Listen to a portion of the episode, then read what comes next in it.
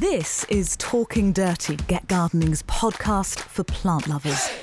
The video version is available on our Get Gardening YouTube channel, so you can head over there if you want to see our ugly mugs, and there are pictures of the plants there as well. There are full plant lists on our Twitter and Instagram at Get Gardening Now, so go check those out. But without further ado, let's start talking dirty. Hello and welcome to episode 14 of Talking Dirty. Over at East Ruston Old Vicarage, we have the inimitable, the happy, the handsome horticulturalist that is Alan Edward Herbert Gray. How are you? yeah. I'm fine, thank you very much. Um, yeah, and down in Cambridgeshire, we have Thordis. Uh, I have to look. Maria, Sophia, Friedrichsen. Um, you know, those those names remind me, the two middle names remind me of it, Italy somehow or other. Ooh. Sophia and Maria. I mean, I'm very a very big fan of pasta, but I think that might be as close as any Italian connections go. Uh, also joining us, we are delighted that he's back. He's very hard to pin down because he's a busy horticulturalist. We have the plant doctor himself, our Get Gardening co-conspirator, Ian Roof. Hello, team. How are we? How are we? I should say. Scott Roof. Well, only because I thought it sounded like it's like um, Graham Stuart Thomas. I thought I'd follow in that great tradition of adding something extra. Now, I know that your world has been quite hedge centric at the moment. I saw an amazing photo from you on Twitter at Alan's garden, a view from the top of the hedge. Uh, well, it's a little feature that was started by uh, a fellow gardener called Kenny, and he does view from the top of the hedge. And so I thought, well, it's quite a nice feature actually this time of year because a lot of us are hedge cutting. And so I thought I'd join in. And of course, I do do quite a bit of work for uh, Mr. Gray, and the view uh, was from the top of a, a large ladder at the bottom of the Paper Lady Walk, looking across the sunk garden and then up to the Yew Court and then also up to the exotic garden. And I must confess, it was just beautiful. And the sunlight on it, the warmth in the sun was just fantastic. And it was it was perfect. And I should have tagged Alan in actually. I must send it to him because it just looks, you know, the, the contrasting shapes, the textures, those fastigiate golden hue, the brickwork. It really, I mean, I think it's wonderful, doesn't it? It really does. I was just going to say, I don't think I've seen that one. Oh, I'll have to send it to you, dear chap, 'cause it looks spectacular. And the weather's been changeable, but I caught it just in the right light. And it's a thing I do now. Every day I'm at yours, every morning I do view from a hedge and I send it round to people in a little WhatsApp group I've got. But this time I thought I'll do it on Twitter uh, because it, Kenny does it. He gardens up in North Norfolk, and he's always got they've got these lovely yew hedges at the garden he's in. I mean, they're not as precise as ours. They've obviously been left to get very sort of soft and billowing, and he tends to sculpt them with all the the curves and the undulations. And I do like a nice clipped hedge, as you know. Mm. Uh, you know, and, and we all do, but there is something quite lovely when the hedges just have that wonderful, very sinuous It's an of- organic quality, I think. yeah, isn't it? yeah, lovely, lovely. Well, thanks for that, Thunder, because I was really pleased with that. It just looked spectacular. And I think when you're much more of a newer gardener like I am, and also you're sort of stumbling your way through creating a new garden, you see something like that and you realize the importance of those structures. Well, I think that's something that's really prevalent to Alan's in particular. And because the garden is, you know, based on that arts and crafts style, and the arts and crafts was so strong on things that, you know, structures in your garden not should only be beautiful, but they should be functional um, as well. But I think, you know, that ornate brickwork is really lovely, those different levels. And I think why that picture works so well is because you've got that soft, soft red brickwork, you've got wonderful billowing plants, but you've got good strong lines, good fastigiate yews, good strong uprights. And I think we don't use those sort of shapes enough in gardens, whether it's something like juniperus skyrocket, for example, or you like the Italian cypress, but they don't always cope well with our British climates, or it's just, I mean, yew is wonderful, you know, and it, it's such a wonderful plant to use. It's long lived. Um, it, it gives that good upright. And it takes me back to something Alan was, was speaking to Beth Chatto years ago. She always said to him, don't forget to paint the sky. You've got not just your plot on the ground, you've got all that space going up. So you might as well use it, mightn't you? You might as well use it, but the only thing I would say is that it does take time, and it Hmm. takes it really does take about twenty years. I don't want to put- anybody off planting um, hedges and uprights and accents and all those things, but it does take about twenty years before you you see the results of your labour. But boy, when you do, does it does it matter? Yes, it does. and to go back to the idea of the fastigiatory, I know they've come up particularly in answers to, to questions that have come in on the podcast. For people who are gardening in a smaller space, that is a great way of being able to bring an upright in without it completely taking over and shading out the rest of your garden. it, is, it is. And uh, there's a, some particularly good uprights that Alan uses at his place, which is a lovely Quercus palustris called Green Pillar. Um, which I know you and Graham have planted in the perfume corridor, and that's particularly lovely. And a, a lovely upright oak, pin oak, good glossy foliage, great autumn colour. Um, I mean, autumn colour is dependent on the sort of you know weather we get in the autumn before, the summer before, really. But but good autumn colour. And I've just bought to try out a lovely new, quite fastigiate hornbeam as well, called Lucas, which is recommended by Richard, a nursery friend of Alan's, who's really good. And I think that will be good as well. And there's a lot of problem with people not wanting to plant trees, and particularly because gardens are much closer and new builds can be very snug. I think it's a really nice way to soften up buildings around as well. And as you say, get that vertical height in. There's a great, um, there's tulip trees. Adam, you've got some wonderful tulip trees, haven't you, that are really good and upright? Yes. yeah you took the suckers off them the other day, didn't you? Yeah, we, did. And Graham, Graham had seen them cut, hadn't he, quite tight back. And so yeah. we, we cut them back every every sort of maybe five years now. We'll cut them back quite hard to keep them that nice column. That nice columnar shape. Yeah. I know that when we first cut them back, there was a tree surgeon that came to the garden. He was practically in tears because he thought we destroyed these wonderful trees. And they did look a bit gaunt, I have to say, but they have recovered um, very, very well. But it's our fault because we neglected to trim them um, before. We should have trimmed them earlier to, to keep their youthfulness, I suppose, if you like. And I think that's a great thing with lots of fastigiate trees, even you, because occasionally you'll get um, a, a, branch of yew that goes up and then it will fall outwards in the wind or something like that. And if we have snow that, that falls on them, because that splays them out. Um, but the great thing is, you know, Ian, because you've just um, cut back a couple of fastigiate yews which, which were crushed by a falling eucalyptus in the garden here, you can cut them back and they will spring forth. Um, for instance, yeah. you, I mean, I, I, to illustrate the point, we took a fence down in the garden here, which was abutting at the back of a yew hedge. And I said to Graham, I said, when we take that fence down, we're going to be faced with all this dead looking wood and it's not going to look very nice for a couple of years. And we did take the fence down. I was absolutely right. It looked a mess. Um, uh, you could see all the branch work, but there was no greenery on it at all. And we're doing a little bit of irrigation there because we've got a new bed in front of it, freshly planted bed. And um, that encouraged the yew to grow. And it's breaking already. I mean, we only did this earlier this year. It's breaking already. And within two to three years, you won't know that the fence has ever been there. Yes, what wonderful hedge the thing with those timescales as well is it seems like such a long time, but life is always you know rattling along a pace and i think with gardening in particular it just seems like all of a sudden you are three years it's like when you talk about growing tulips from seed it seems like a long time but actually before you know it it's you've got a flowering plant Absolutely. I think one of the great things that, I mean, I'm a lot older than both of you. You're, you're mere whippersnappers. Um, and I can say this with, with, with, you know, the voice of experience, if you like, but there's nothing like a tree that you've planted as a sapling to remind you how old you are because you walk beneath this tree. I mean, I've got a Wellingtonian planted in the front of the house and I walk past it every day. And I just look at it and I sometimes think, oh gosh, I planted that. And at other times I think, you beggar, you're just reminding me how old I am. yeah, that's the only thing. If you plant them and you stay in that house forever, it's going to constantly remind you. Yes. now, Ian, I know that you have hidden away, squirreled around your screen, various bits and bobs of show and tell. cucaracha, a cucaracha, like I'm all day long. A cucaracha, a cucaracha. You must be the first person to do carnival dance with an afophia in each hand.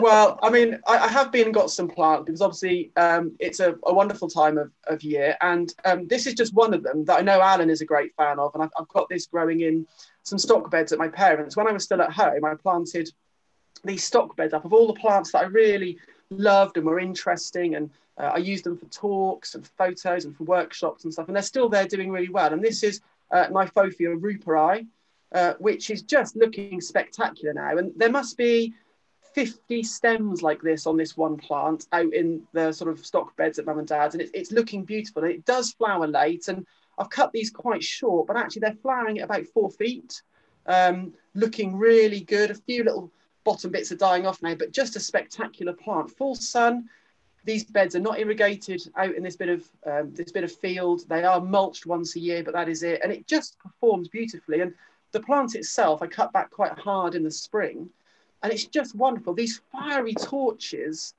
I think, I hope you agree, are just spectacular. They really are. Well, you know, I agree because I, it's one of my favourite Kniphofias. And it's interesting because I've got three different strains of it, all bought from different nurseries. I don't know if you've ah. ever noticed, but there's one at the end of the desert, which is decidedly different from the one that's in the walled garden. And there's one at the end of the Pelly house, and that is a different shape as well. One, one of them is much more elongated. So okay. whether they've been grown from seed or how they differ, why they differ, I'm not sure. But I would think possibly it's because they've been grown from seed and one particular person has grown them on and propagated that particular one, that particular strain, and that's how they differ. But they're all called Kniphofia rooperi. I mean, it's love, it really, and they're a good range of, of aren't they? And I know the RHS has just brought out a monograph on Kniphofias as well, so that might be a, a new acquisition. But it'd, it'd, be nice to sort of find out what some of the other cultivars in gardens that I grow are. Because I think I agree with that. I think there's a lot of uh, plants that are named as particular things, but are probably seed raised. So you get that slight variation in them. But lovely. If you've got the space, um, it's a cracking plant and well worth growing. I was going to be back in a minute. And um, I grew I grew Kniphofias from seed once, and we planted all the seedlings out along the apple walk, and the variation in colour, shape, form, size was absolutely amazing. I'm I'm ashamed to say that I didn't keep any of them because they differed so much in, in, you know in relation one to the other. But i mean in those days we were planning the garden we were planting the garden. I didn't have time. But it might be a nice thing to do to just save some seed from Kniphofias and sow the seed and let them do their own thing for two or three years. And then if there's a plant you like keep it and propagate it and name it. But you do that successfully with dahlias don't you? You've got a lot of lovely seed yeah. raised dahlias that I've seen in the yeah. garden. And that's you know from maybe from Dahlia coccinea or or maybe I don't know Chimborazo or something. But it's amazing the variety you get just from one seed head, isn't it? Yes, absolutely. And I mean, my particular strain is uh, single flowered dahlias. They're all very tall, um, so they, they won't fit in every garden, but they're all five, six, seven feet tall.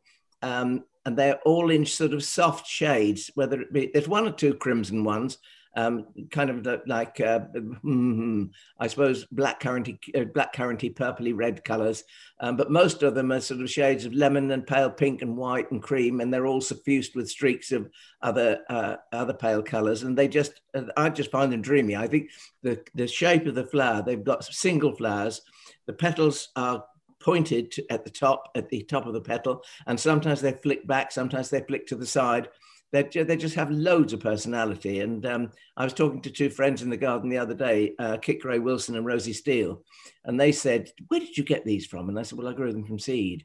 And they said, "Well, you really ought to name them because they are superb." Mm-hmm. Um, but I mean, they're not everybody's cup of tea. Some people, you know, and nor should they be because we all like different things. And I think one of the best traits about them, if I can just say the ones that are raised from seed that you've got, is that they're strong, they're robust, they don't seem to need staking and they don't fall about. And more and more, I'm picking dahlias because they don't need staking and they don't tend to flop about in the border because then you get those lovely, good, strong stems and those clouds of flowers on top. The, the more you've got to stake them, I think, the more they're not worth growing in my opinion. I think it becomes it, it, becomes a trial to do, and, and, people don't want to do. If you can, if you can negate a job, do it. But because, but I have to tell you, my dahlias are staked surreptitiously. Yeah, yeah they, they are. They are. Talking of dahlias, I know you like your colours. I've got a little dahlia here, which I picked out of the the stock beds, called American Dawn, which is lovely. Oh, I don't know if it really does it justice, but it's sort of a, a sort of apricotty peach with flecks of there's a bit of yellow and bronze in there as well and it's lovely. And it's not a, a huge plant grows to about sort of two feet but it is a good flowerer um, it has been very reliable this year um, very very tough in the garden and just that wonderful sort of peachy sort of burnt colour is absolutely lovely. I thought you'd like that thunder as well because it's sort of along those tones that you particularly love. You know it's a sunset colour. It's another yeah, thing it. I've got to grow. yeah, it is it is, it is lovely. It is lovely. Can I do one more plant? Is that okay? You, you just yeah. keep going.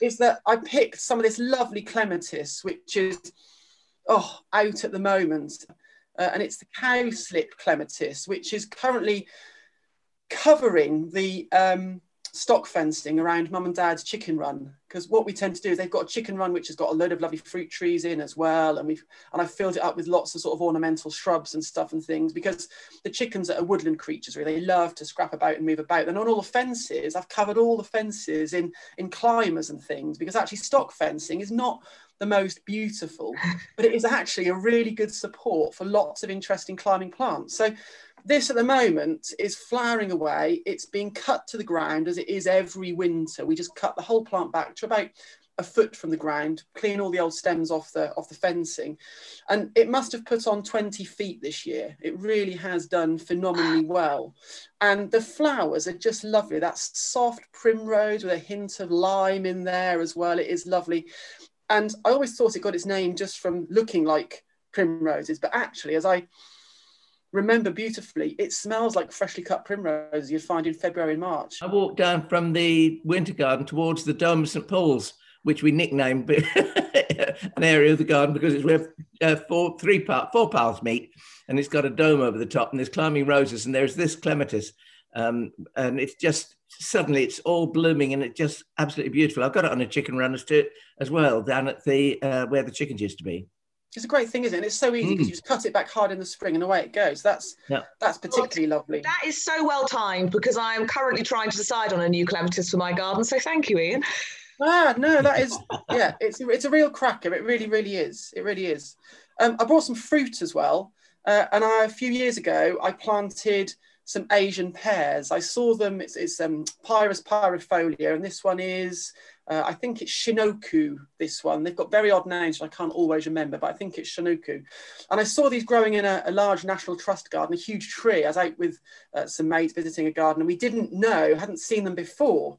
Um, and a lovely tree, um, very disease resistant, whereas all the pears and the apples this year have got quite a bit of scab um, a little bit of um, rust on them as well. These have got absolutely nothing. The leaves are green, they're still lush, they're now taking on some good autumn colours and they should be fantastic. And the fruit, although looking slightly apple-like, has the sweetest, juiciest pear taste to them. Uh, and I think they're a tree which we should use much more in the UK because their disease resistance and their drought tolerance seems to be absolutely brilliant at the moment, I've been picking these. I've got three trees. I picked an early, mid, and a late season to plant in the chicken run, and I've been harvesting these since um, end of June. Uh, and I go every time over there, sort of doing bits at mum and dad's. I pick a few, and it, it, it, absolutely wonderful. They keep really well. They seem to store really well, um, and they're excellent either cut with a good cheese and a bottle of red, or chuck them in a salad for something a little bit different. You so haven't really told. Lovely. You haven't said the one thing I wanted you to say. Go on. The texture of the flesh. Ah, well, yes. I mean, it's almost ever so slightly a little bit, tiny bit grainy, like a, a quince, but that shouldn't put you off because um, it, it, it's it's still soft. It's still soft. I thought were, I thought I thought when I ate one, which is probably three or four years ago now, I thought they have a t- texture more like an apple than a pear. They're not soft and creamy like a pear is. Soft and creamy. They have a more an apple texture. Yeah, yeah, I think that I think that's very true, very true. But I mean, the lovely things, I think also they would probably espalier very well. Although I've got them growing as freestanding trees, I think actually they'd look wonderful espaliered. And all their new growth is tinged bronze and red as well in the spring. So that is really, really lovely. I think what, they'd be a great ornamental tree. Sorry? What colour are the flowers? They're just white with a slight hint of pink in them, just like you right. find on uh, any sort of pear and apple, but yeah. just the foliage is lovely. And I'm really glad I got them. I got them online as bare root trees and um, they've been a huge success and they're cropping very, very well. So uh, well, I'm, just thinking, I'm just thinking to myself, if anybody wants to make a division in their garden and they'd like to buy Asian pears and espalier them against, um, you know, two rods of uh, horizontal rods going across with fence posts, what a lovely thing to do because you've got a you've got a, um, an ornamental bronze foliage in the spring, white flowers, and if you buy the three lots of uh, early mid, early mid to late, you've got June till October to harvest your Asian pears. What a lovely thing to have. Yeah, and I think they should be much more much more widely grown. I mean, um, I think I also heard that they've been grown down at River Cottage for quite a few years, but I think definitely for our eastern climate as well, where it tends to be, as a rule, much drier. So they're particularly lovely. And I've got, so I keep going with plants? Yeah. Yeah. Oh, goodness. Okay. um, This is an aster. Well, I think it's Symphyotrichum now, but it's a lovely aster you will you will know. And I think in this light you can't quite see it properly, but it's it's aster. It's Orpheus, which is one which is we all grow, uh, which was um, bred by Rosie Steele, who Alan was talking about earlier, and I first saw it in her garden in Coltishall, and it's a cracker of a of an aster. It, it, really is. I'm sorry, I'm going to call them asters because we all we all know that, but it probably is Symphyotrichum, or it could be Eurybia, or it could be something else by now. I don't know. But lovely for me. It's growing in my garden here as well. It's growing at about sort of four four feet in height.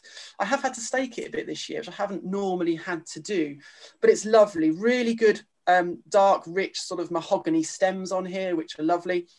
And I think what this isn't showing you is when it's in the garden, the flowers, I think, and whether Alan, you agree, is that they're almost iridescent. They almost sort of have a sheen, a sort of soft glow to luminosity. Them, really that, luminosity. Luminosity. um, so they are lovely, and it doesn't seem to suffer from any mildew. Um, it will obviously be a little bit shorter if it's grown in a very, very dry soil, but that's no bad thing.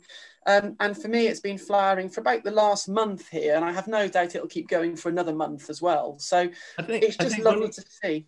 One of the things about very tall growing asters, people are often put off by them because they do grow tall. Um, but I think even in the smallest garden, you can find space for at least one. And if you don't have the, um, or you, you forget, or you don't divide them every year, which quite often that, that is what they like to be regularly divided. If you just in the spring, if you just put a put fork underneath them and you lift the crown up a little bit and break a few roots, that will stunt it. So it won't grow quite so tall. So instead of growing five feet tall, it might only grow three and a half feet tall. Yeah, so there's good, a little trick there.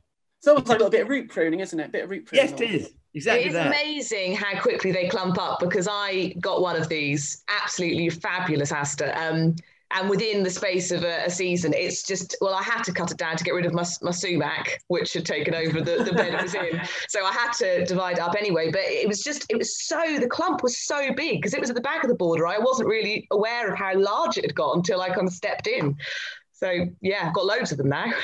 I think it shows how versatile it is because you've got much heavier soil in Cambridgeshire, haven't you? And yeah. it's doing well. Um, Alan's got really rich soil and it does well there. And my soil, sort of over in Salhouse, where this these comes from, is much lighter and much more sandy and free draining. So it shows what a good plant it is because it'll perform really well in all those varying soil types, which I think is brilliant. yeah. brilliant. Um, got a few more, few more bits, few more bits. I had to put a chrysanthemum in, obviously.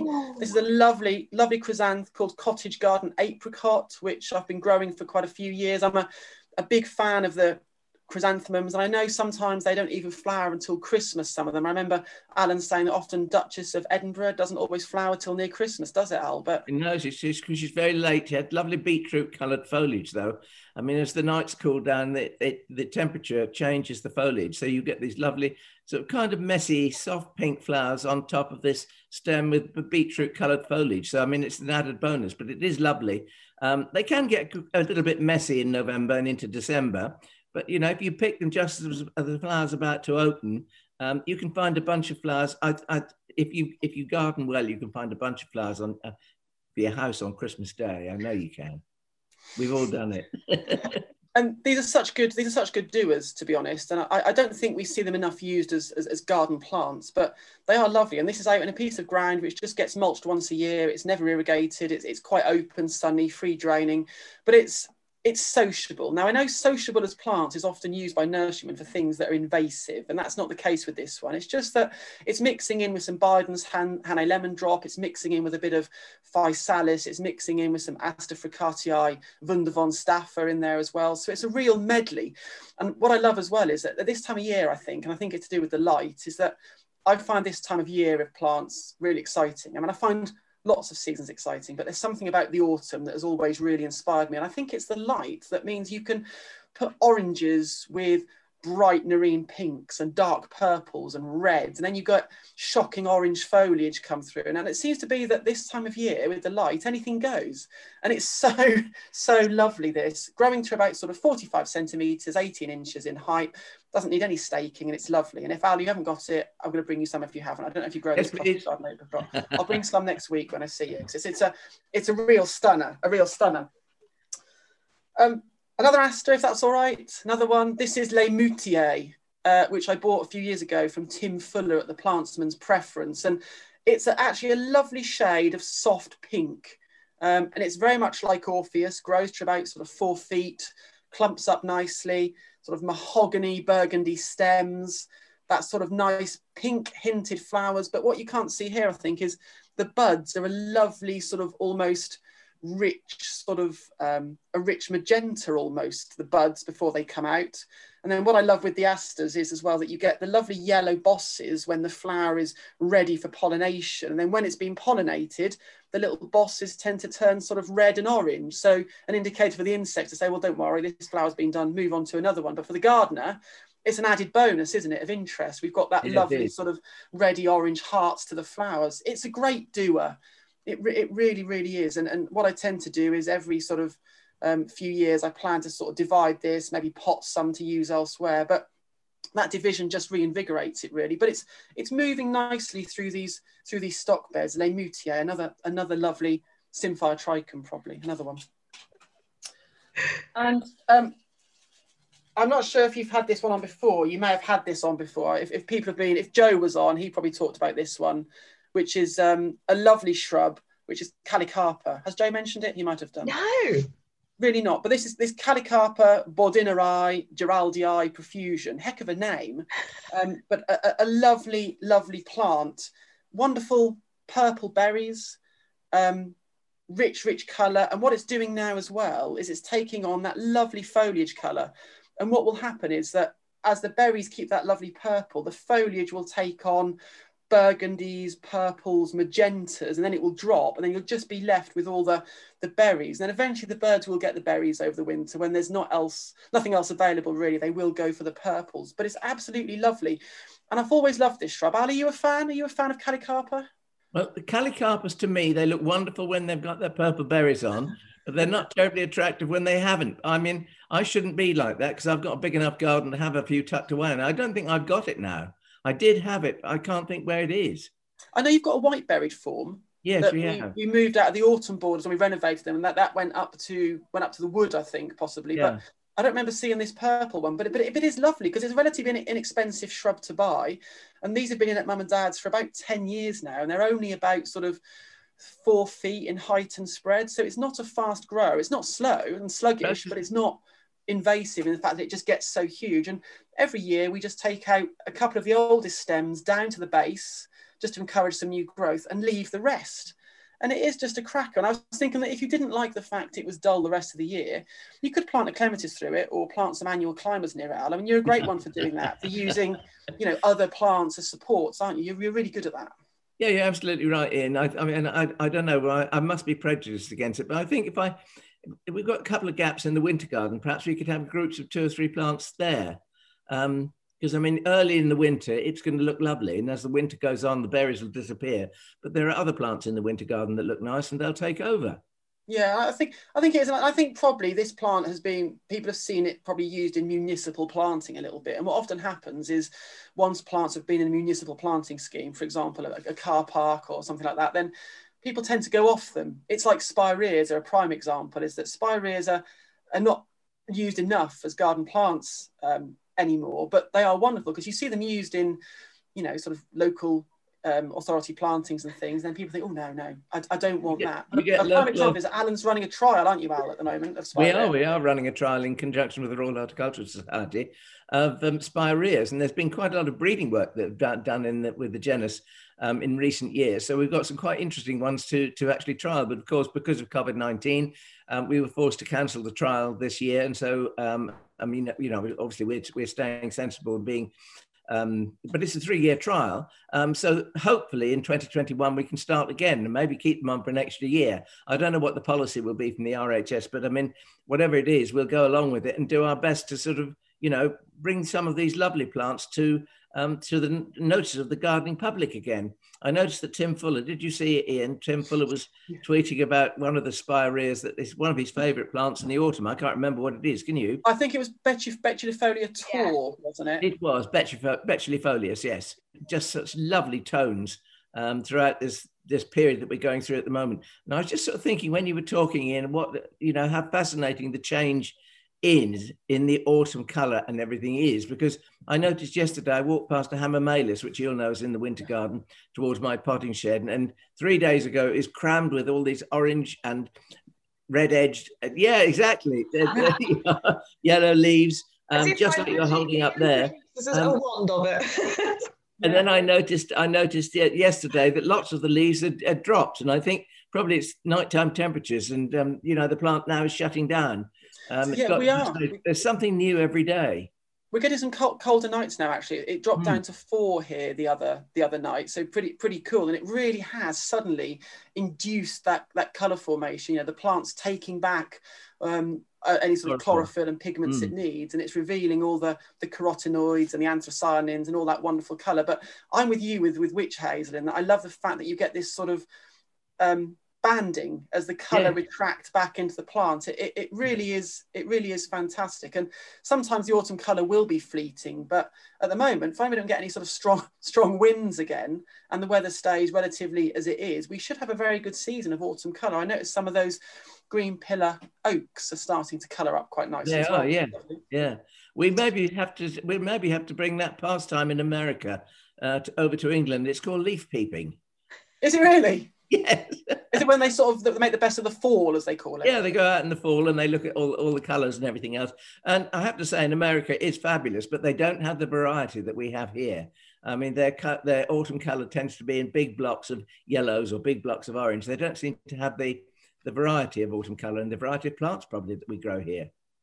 We are, we are lucky in the diversity that we have. And I think as well, a lot of, of, of good gardens in, in UK as well. I love that combination of pines and conifers with with autumn with autumn color. I think that's wonderful. You get these wonderful bright blue spruce and then you get something like um, a Parrotia something like vanessa the, the, nice fastigiate one near it and you get these wonderful shocking reds and oranges and against that wonderful bright blue. I, th- I think i think it's lovely. Um, really good contrast really good. So what else have you got for show and tell in so I've got, um, I had to put hydrangeas in really for this time of year. Um, I know Al's a big fan as well, and particularly of this um, hydrangea paniculata limelight, which is taking on some wonderful autumn colours.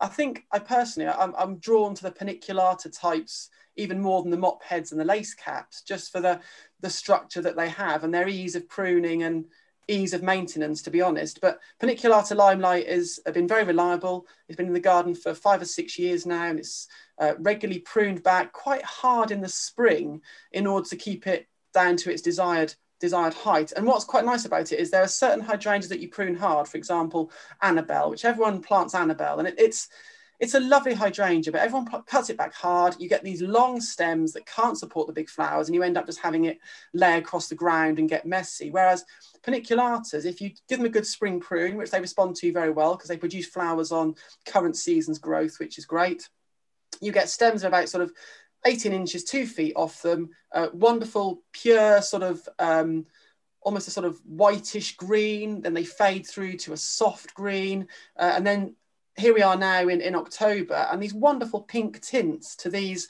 sterile florets that are around there. And I absolutely love it. I think it's just a beautiful thing for this time of year. So definitely one I would try. Al, you agree? I agree entirely. Yes, absolutely Good. entirely. I Good. think it's a good tip about Annabelle as well because people, I, th- I think it's the name Annabelle that um, pe- people like. Um, but there's a vast range of these hydrangeas now, hydrangea paniculata, from the tallest to the very smallest. Did you like that? From the tallest to the smallest. but it, occurs, it also occurs to me that if you're pruning some of these paniculatas, and if you prune one or two stems quite hard and prune one or two stems half as hard, you mm. might get a, a, variation in size of flower and also in timing as to when they flower, because I think the, the, the le- least hard pruned stems maybe flower a fortnight, three weeks earlier than those pruned hard. Possibly, I don't know. I haven't done it, but it occurs to me that it's worth experimenting. That's a no, great. idea. Yeah, I also like how it makes you look a bit like a cheerleader with a cheerleader pom pom. Thanks very much. Thank you. I always think I want to flake with it, to be honest. yeah. Pom pom or cornetto, one of the two. More like an ice cream. And, and a couple more I've just brought with me. I, I, have brought a conifer, big fan of conifers, always have been. Um, and um, I think they're, they're, great garden plants for structure. And, you know, if you select them right for the location you've got, they're good things. And this is a, a really odd one. This is uh, a conifer called Sciadopitys, Sciadopitys verticillata, and it's the umbrella pine, which once again, I know Al's got it. And it, it's, a, it's a love, it grows in his winter garden at East Ruston. But um, I've got a friend that grows conifers commercially, and I bought this about, oh, 10 years ago, and I planted it as part of a little sort of alpiney sort of type garden for my mum in an old tin bath, an old tin sort of carry bath. And 10 years later, it's growing at about four feet. It's got a lovely central leader on it. And it just looks fantastic all year. It really is. You get wonderful limey new growth in the spring. You can see with the older leaves a slightly sort of yellowish tint to them before they, a bit of autumn colour in there before they might well drop over the over the winter. But I just love it for its odd, quirky structure. I've always thought how lovely it'd be to maybe use it as a, an avenue somewhere or as a, a repetition through a border, providing you can keep a central leader on it. I think it's a really quirky thing. And it will get quite a size eventually. I mean, I've seen them at sort of 20 feet. But I mean, we're talking a, a long while yet because after 10 years, it's only sort of four feet in height, but it's a, it's a lovely thing. And the final show and tell is the wonderful blueberry all forms of Vaccinium corymbosum. You know I love blueberries. You know that I'm a big fan of these as garden plants, and not only for its fruit, uh, for its flowers late spring, but for the fantastic autumn colour.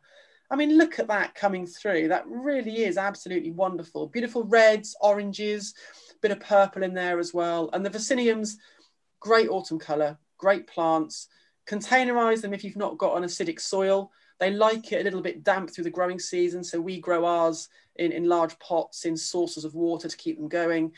But as a foliage plant, look at that. I mean, that is just so wonderful, isn't it? That rich, gorgeous red. So, yeah, that's the end of my show and tell. Is that a blueberry? It's a blueberry. It is. You can't quite believe it, can you? Because the colour no. is just I did not know. Wonderful.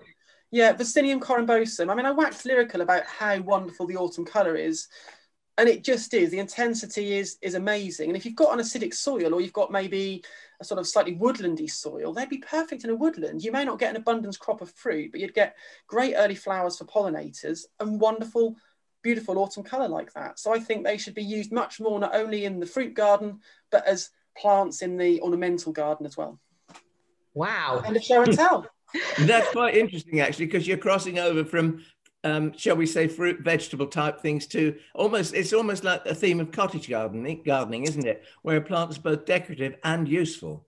Yeah, and I, I, think, don't you, that that's a way we should probably be going with our gardens, particularly with the way Definitely, life is yeah. at the moment, and it may not be changing for long. is that, if plants can give us a small crop and they can be beautiful, a bit like the Asian pears, as you said, you know, if they'd make a yeah. wonderful sort of um, espalier divide in the garden, but will also give you wonderful fruit. I think that's fantastic. And I always hark back to those days when Geoff Hamilton did his programs like the ornamental kitchen garden and and that planting you can still go and see it at his his garden that planting still stands up now. It may not be the most contemporary but in terms of what we're going through of our smaller spaces being universal in their use and also let's face it looking beautiful. We all love beautiful gardens. I think oh that is a, a perfect way to go.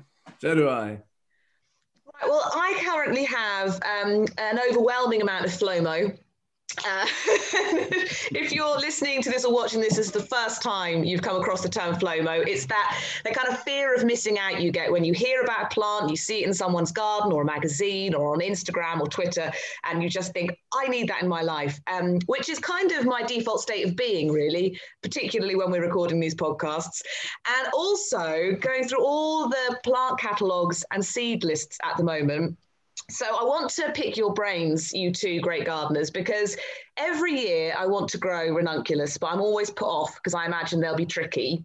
But then I read a certain uh, seller of, of all kinds of fabulous, colourful plants said that the butterfly series are easier to grow.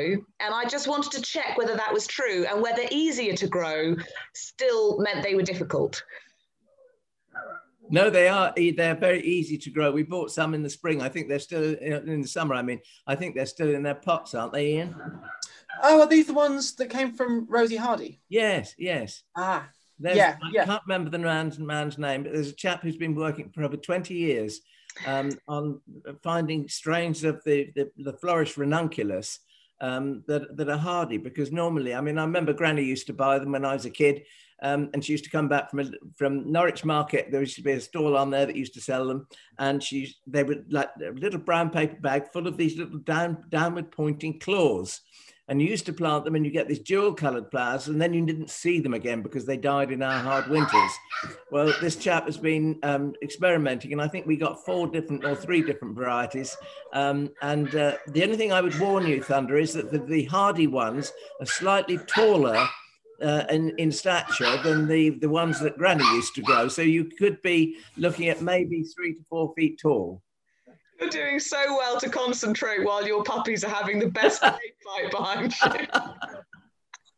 well, they've just woken up, I'm afraid. That's what happens. Ian, what's your FLOMO? Well, mine is, of course, very seasonal, but um, I go on quite a lot of walks at weekends when I can, and, and I've been really enamoured and quite envious of the swathes and swathes of cyclamen hederifolium I've been seeing at the moment. And you know, around trees, around shrubs. Uh, a garden I walked past um, this weekend had them just a bank of them, a north-facing bank out the front, uh, base of a yew hedge, just covered in these wonderful silvery leaves with those wonderful pink flowers on top. And I've always tried to grow cyclamen coum in the past, which is one of the wintering, sort of more wintry flower ones. But I find more and more that that's just being more and more unreliable for me as a plant. So I would love to get in some wonderful cyclamen hederifolium. I've, I've bought some recently for clients' gardens, but for myself, I'd love to be able to see drift of that wonderful marbled foliage going about. And I don't know why I've not grown them before and, and had them before because I've got the perfect soil for them at my folks' place, which is pretty free draining. I've got lots of um, established trees and uh, specimen plants that I could put little carpets around them. So it's a plant which we see about a lot, I know, but it's one that I really want to get into my growing spaces because the variation in that foliage and the shades of pink and white is just absolutely spectacular. I, am really falling in love with it. So, Alan, what's your FLOMO? What's yours? Well, my FLOMO, it could be endless really, but I mean, my FLOMO is actually a couple of plants that I've got. Um, and I, it's, it's the way you use plants sometimes that makes them, it enhances their star quality. I think you can say that. Um, and we've got Ben Preston, who's the head gardener of uh, York Gate in Leeds, who's coming on the on the podcast in in well very soon. And when I visited him a couple of years ago in in um, in York Gate, there was a salvia growing against the wall called Salvia atrocyanea. Now, it's a very very tall growing salvia, salvia, six seven feet, and it just has these long racemes of blue flowers that come from a black calyx, um, and they they kind of get snake-like as they get older because they they they sort of um, um, they become wavy, I suppose. And Ben gave me a couple of cuttings. He then visited the garden a year later here, and he said to me, "Have you got my salvia?" And I said, "Yes, it's here. Look." And um, so he's he's seen the salvia, and I just was looking at them the other day, and I thought FLOMO, this is a good one to do for FLOMO because I've got one plant in each place and I should have five or seven because that it just makes so much more impact. So uh, yesterday I took, I think, 40 cuttings of Salvia atrocyanea and the other salvia that is part of my FLOMO is a new one to me called Salvia bolata. And it's one that I'd forgotten I'd gotten. It was I found it neglected in a pot at the back of the greenhouse. And I said, uh, to Jenny, who was helping me clean the greenhouse. I said, well, let's repot it and see what happens. Repotted it, rejuvenated it. Within two months, it's covered with all these lovely palish blue flowers, but with little lime green tips to the ends. They're almost turquoise. And uh, I think I showed it to you yesterday, Thunder, when I was taking cuttings of it. Um, so in actual fact, that, that, that they are my two FLOMOs, both salvias, both late flowering. And like Ian, I mean, I, I I, I love spring because of the optimism, but I have a penchant for autumn and autumn flowering plants. And I was just thinking that, you know, with Ian's um, asters, let's call them asters because people know what we're talking about, and his lovely autumn color, these salvias would be a lovely addition to that scheme. And uh, I think it would make, we could go out with a crescendo, couldn't we? Wonderful. And it was nice yesterday because your propagating house has got to be one of my just favourite places in the world. There is so much promise in there. And boy, oh boy, is it packed at the minute. Yes, well, that's partly me being untidy because uh, um, you know, with you, there's so many things that you have and you use as, uh, I mean, tools. It could be seed boxes, it could be pots, it could be whatever. Um, but you know, when you're busy, there isn't time to put them back in their correct piles. So you get little bits of this left out and all the rest of it, plus a box of crops, which is always handy on the bench, and of course, um, rooting hormones. And then, of course, you've got to make ro- room for the vases of flowers that you take off the plants that you've taken cuttings from. And I just can't bear to throw them away. So I've got a pot of salvias and a pot of pelargoniums, both in flower. And pelargoniums, in actual fact, the zonal pelargoniums make wonderful cut flowers. They're very long lasting. Wonderful. Right. Well, I suppose all we've got time for is to fit in one question which came in actually it's good you're here ian because this was a question as a follow-up to your video a very popular video about hardwood cuttings it's easy to take hardwood cuttings well mark who is following us from new mexico wanted to know a few follow-up questions to your uh, your hardwood cutting video. So, what kinds of plants is it a suitable method for? Does the plant need to be dormant when you take the cuttings? When you've got them, do you keep those those um, potted cuttings outside or indoors? Is there an optimum temperature to get the roots to grow? And then how do you know whether they're rooted at all? Are you supposed to wait for there to be lots of leaves there? What, what's the what's your advice for that? So quite a lot of questions as a follow-up. well, I'll, I'll, if I answer a couple of those, and Al can do a couple, and then yeah, we're good. So in terms of what plants you can use for hardwood cuttings, I mean, as a rule, I generally keep the hardwood cutting option for shrubby things as a rule. So it could be shrub roses, it could be Philadelphus, it could be Weigelas, it could be anything that's got a good woody structure to it. Cornus is another great one, and obviously willows and that sort of thing, but a good woody structure. So they're all plants which lend themselves well to hardwood cuttings. The thing about hardwood cutting is they're easy because you take them about 30 centimeters long, thickness of a pencil, you cut above a bud, then you cut below a bud, you strip all the foliage off if there's foliage on, which, which, links in with the question that does the plant have to be dormant? The answer is no. You can take hardwood cuttings off a, a plant which is in active growth if you think to do it at that time. Um, and then you strip the foliage off before you put that hardwood cutting in. Another important thing is, do you put the hardwood cutting in a pot or the garden? Well, I tend to use rose pots, and I think Al's quite a fan of this as well. Rose pots are great for hardwood cuttings because you've got that depth. And the biggest mistake people do make with hardwood cuttings is they leave too much of it above ground.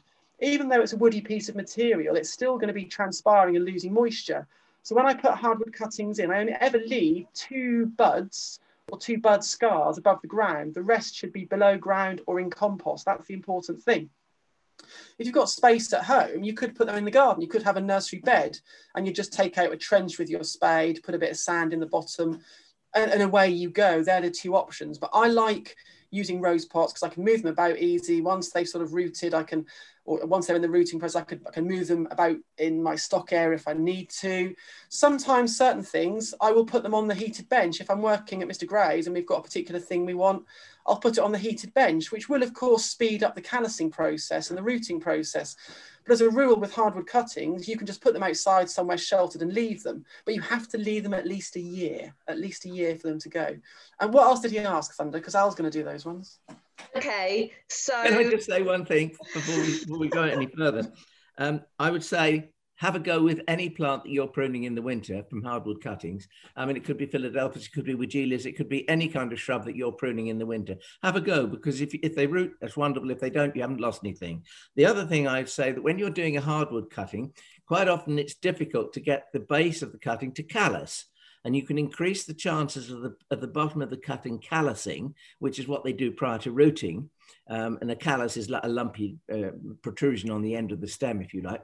You, you take the side opposite the dormant bud and you make a little nick with a very sharp knife, um, something less than an eighth of an inch, but you just take a little thin layer of bark off and that will induce callousing. It's just a, a little trick that some propagators use.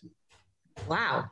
So I suppose the only final question from Mark was about knowing whether they've rooted or not. And I've seen you, Alan, particularly with softer material. I've seen you sort of testing whether things have rooted. I saw you doing it yesterday. You did, yeah. Well, you give them a little tug, um, but that's really for soft-rooted plants. I don't think you can do that for hardy, uh, yeah. for uh, hard uh, wind, the cuttings that we're talking about. Um, And I think you just got to wait for the signs of life above the ground. And then when you see the plant is actually putting on leaves, um, Ian says uh, quite rightly that you know they do take a year before they're ready to be transplanted or something. I I would quite happily leave things for two years if necessary until they've got some good strong growth on them. And one little thing that Ian has taught me about doing cuttings, this is not hardwood cuttings, I know, but about doing cuttings is that when we take our Brugmansias in for the winter, we cut the tops off and we cut them back quite a long way. Um, and we don't throw all of that material away. We throw 90% of it away, but the other 10%, he probably cuts into short lengths about, about 30 centimeters long um, it's almost like a naked stem, and you just push that around the edge of a, a, deep pot, a rose pot or a long tom, and you put them on the warm bench, and they root, and they will stay in that kind of almost like hibernated state until next spring. And I mean, spring can be even as uh, as late as June. Um, you know, which is really summer, uh, before you repot them. And suddenly, when you repot them, boy, do they go for it. So you know, it's it's it's when you're taking cuttings, I think the two things to, to bear in mind uh, is have a go at everything, but have fun. And on that note, uh, I have had a whole lot of fun over the last hour, however long we've been talking. It's flown by. So thank you, Ian. Thank you. Really good fun. Thanks for having me along. Really enjoyed it. No, you're, you're a nice fella. We love you. Happy gardening, all. Happy gardening. Bye. Bye bye. Hey, Thordis here just to say thank you so much for listening to Talking Dirty. You are now officially our favourite person.